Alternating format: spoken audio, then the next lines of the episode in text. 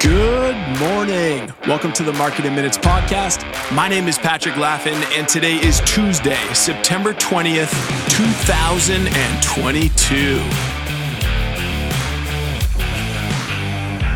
All right, so let's get started by taking a look back at performance from yesterday. The Nasdaq finished up 0.76%. The S&P 500 finished up a 0.69%. The Dow Jones Industrial Average finished up 0.64%, and lastly, the Russell 2000 ended the day up 0.79%. In terms of sector performance, the best performing sectors yesterday were materials and consumer discretionary. Materials finished up 1.63%, followed by consumer discretionary, which ended the day up 1.35%. The worst performing sectors yesterday were healthcare and real estate. Healthcare finished down 0.54%, followed by real estate, which ended the day down 0.21%. The market finished higher yesterday in a volatile trading session as investors wait to see how aggressively the Fed will hike interest rates during their two day policy meeting, which kicks off today. But before we get into all the action from the trading day yesterday, the morning started with the release of some economic data. Now, the data was limited to the September NAHB, or National Association of Home Builders, Housing Market Index, which came in at 46 after a prior reading of 49. A number below 50 is indicative of decline, so the housing market index is officially in decline. But that really isn't a shock to anyone paying attention to the economy lately. So, really, a non factor day in terms of economic data, and the release likely had little to no impact on performance yesterday. But speaking of performance, it was a volatile but fairly uneventful session. The market opened with some follow-through selling interest from the end of last week, which resulted in the S&P 500 flirting with Friday's low of 3837. Luckily though, the market found some support testing Friday's lows and bounced higher in the morning before retreating a bit right around noontime. The market then traded sideways for most of the afternoon before catching a bid in the final hour of trading led by a rally in the mega cap names.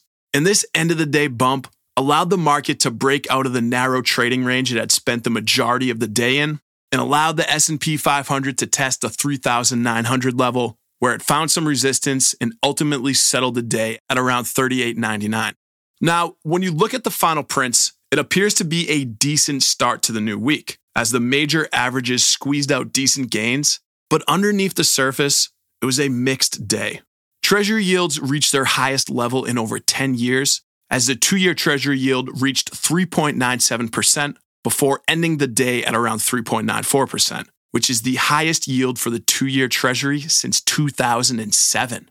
Meanwhile, the 10 year Treasury yield reached 3.51% before ending the day at around 3.49%, which is the highest yield for the 10 year since 2011.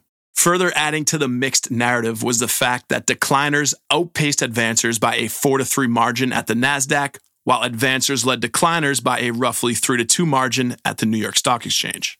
But as I mentioned, overall market performance benefited from a push in the last hour by the mega cap names. Facebook, Apple, Amazon, Netflix, and Tesla all had a strong run in the last hour and all finished the day up at least a percent. All in all, nine of the 11 sectors finished higher, with gains ranging from energy's 0.08% gain to materials gain of 1.6%. So, in conclusion, it was a volatile yet quieter day for the market with some obvious hesitation in play ahead of the Fed's meeting, which kicks off today. And expect volatility and hesitation to both be in play until we hear from Powell on Wednesday. Until then, regardless of what happens, as always, I'll be sure to keep you updated. Moving on to headlines. The big news story yesterday was, of course, the Queen's funeral, and it was a huge deal. Leaders from almost 200 countries and territories attended, including over 500 foreign dignitaries and 90 presidents and prime ministers. Almost everything in the UK was shut down, including banks, schools, sports, stores, and businesses. In addition, it was the largest security detail deployed in the UK since World War II. Early estimates are that between 1.9 and 4 billion viewers around the globe tuned into the funeral, and that's not counting the 1 million people that attended live. And if those ranges are correct, it will easily be the most watched event in television history. Elsewhere, over the weekend, the options platform Unusual Whales announced that they are planning to launch two new ETFs in the coming months. And what makes this newsworthy is that the new ETFs will track the trades of congressional representatives. So the company will launch two products divided along party lines with a Democrat and Republican version. The company stated that the goal of the funds is to let people follow and mimic Congress's trades without having to dig through all the disclosures, and that the company will build portfolios based on the 300 to 600 investments disclosed by lawmakers and their families. But the bigger story here is that the ETF reflects the rising frustration and disgust among Americans that politicians are able to trade stocks while enacting laws and having inside knowledge that affects the market as a whole. So, interesting story there. Elsewhere, over the weekend, the German government seized three Russian owned oil refineries, saying it had temporarily put itself in charge of Russian oil giant Rosneft's local entities. Now, the move escalates the German conflict with Vladimir Putin that began in response to Russia's invasion of Ukraine. The country is attempting to plan for the effects of an EU wide embargo on Russian oil, which will go into effect on January 1st. So, a fairly interesting move by Germany there. And lastly, The Phantom of the Opera, which is the longest running show in Broadway history, announced it would be ending its epic run for good in February, following its 35th anniversary. Now, the play opened in 1988 and has been seen by over 20 million people since then. And not only is it the longest running, it's also the highest grossing Broadway play of all time, grossing over $1.3 billion. And speaking of endings, we'll end today, as we always do, by taking a look back at some famous historic events from September 20th of the past. Now, September 20th was definitely a slower day, but there were a couple of interesting occurrences.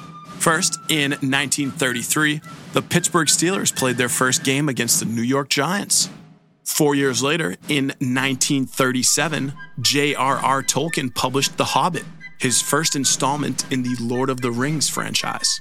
And lastly, in 2001, we had two historic events occur. On September 20th, the stock market posted its largest weekly loss since the Great Depression. And later that night, in a joint address to Congress and the American people, President George W. Bush declared the war on terror. So, with that, I hope everyone has a great day. I am Patrick Laffin, and this is the Market in Minutes podcast.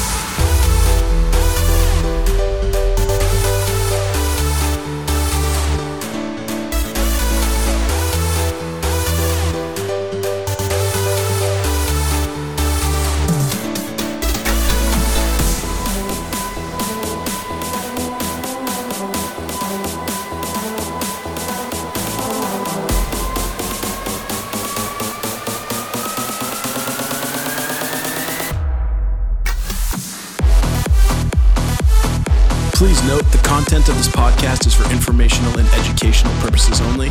It is not a recommendation of any specific investment product, strategy, or decision. It is not intended to suggest taking or refraining from any course of action. It is not intended to address the needs, circumstances, or investment objectives of any specific investor.